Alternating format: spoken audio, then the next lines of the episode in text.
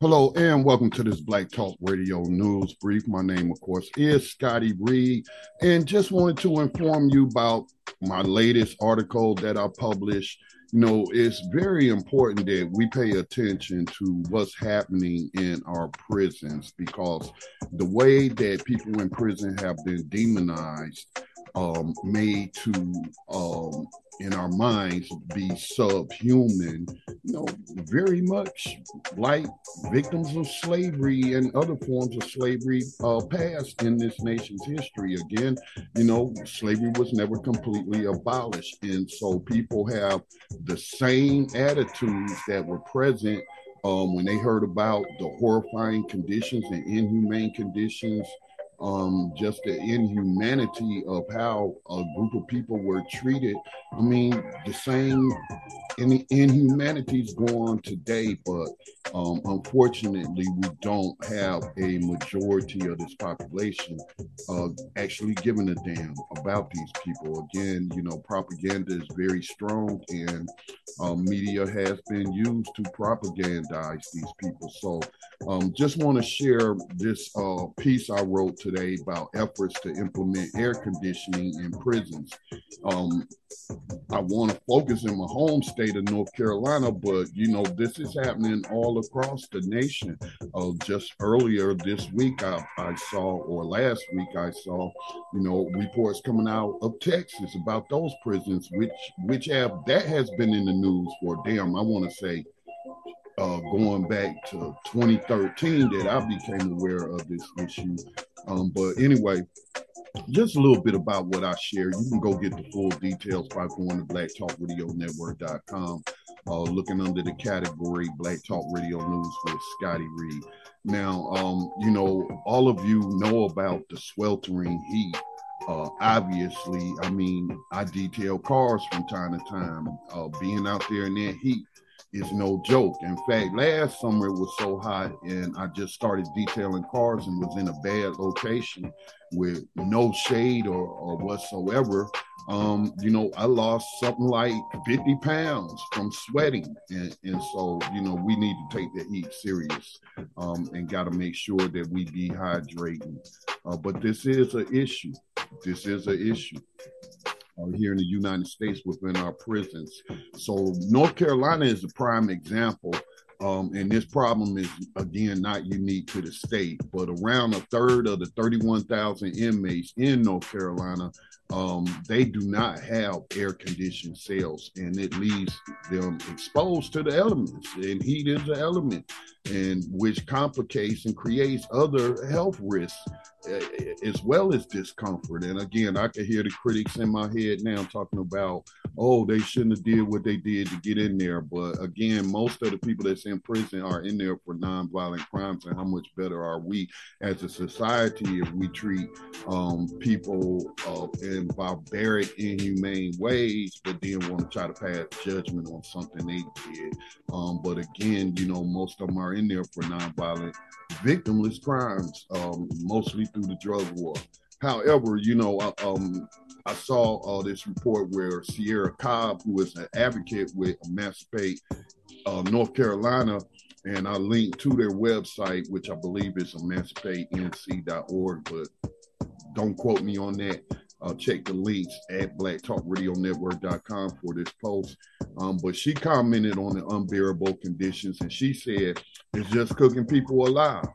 And it really is. People are are, you know, I mean, I just got a flashback to a story where these guards, I believe it was in Florida, and I want to say his name was Daryl Rainey, and um, the guards held him in the shower, uh, scalding hot water to meat fell off his bones. So I'm getting flashbacks from, you know, doing new abolitionist radio all those years. But you know, this this is urgent, man. People are dying behind this.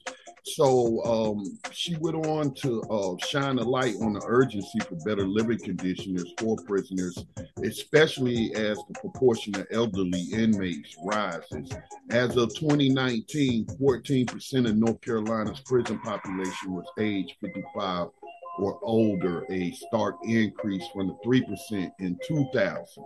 Now, the el- elderly are more susceptible to heat related health complications, making this an even more pressing concern. But in addition to the elderly, you got a lot of people in there with, we just had a COVID pandemic and they had this thing called long COVID and, you know, presents breathing problems.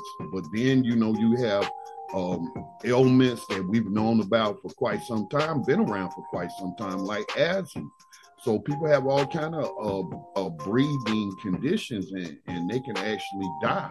You know, asphyxi- be asphyxiated by the heat.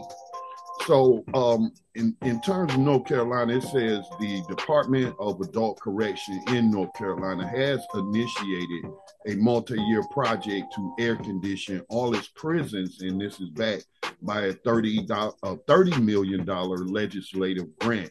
But progress is lagging because many of the facilities themselves are outdated, with some built as early as the 1930s. These structures need significant renovations before the installation of modern uh, air conditioning units uh, can be deployed. I mean, what's the point of putting an air conditioner in a dilapidated house?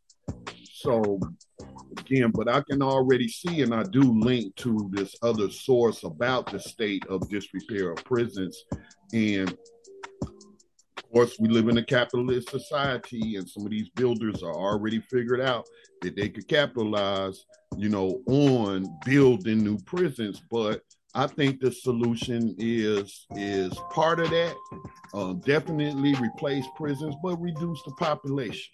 It just makes no sense to continue to have people incarcerated for victimless crimes. There are, are other um, forms of rehabilitation that doesn't require the mass housing of human beings in cages.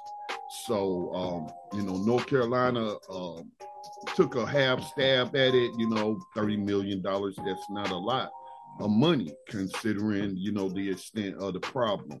But again north carolina is not alone in facing these challenges. You know aging infrastructure in prisons across the country require significant investment and overhaul to ensure humane living conditions for inmates. So again people want to say well you know these are prisons. Why do we care? Because you know we had this thing called the constitution and it has an amendment that talks about you know, cruel and unusual punishment and cooking people slowly to death, you know, is is certainly cruel and inhumane. If we're going to incarcerate human beings, then we need to um, provide for, you know, their proper care.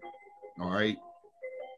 So uh, do check out that article. You can find out a whole lot more. Again, uh, it's, it's focusing specifically in North Carolina, um, but it's in general probably to the state to where you reside in. All right, continue. Please continue to support the production or my efforts in independent Black media. My favorite charity is BlackTalkMediaProject.org, and you can make a donation by going to BlackTalkRadioNetwork.com, which supports the nonprofit Black Talk Media Project.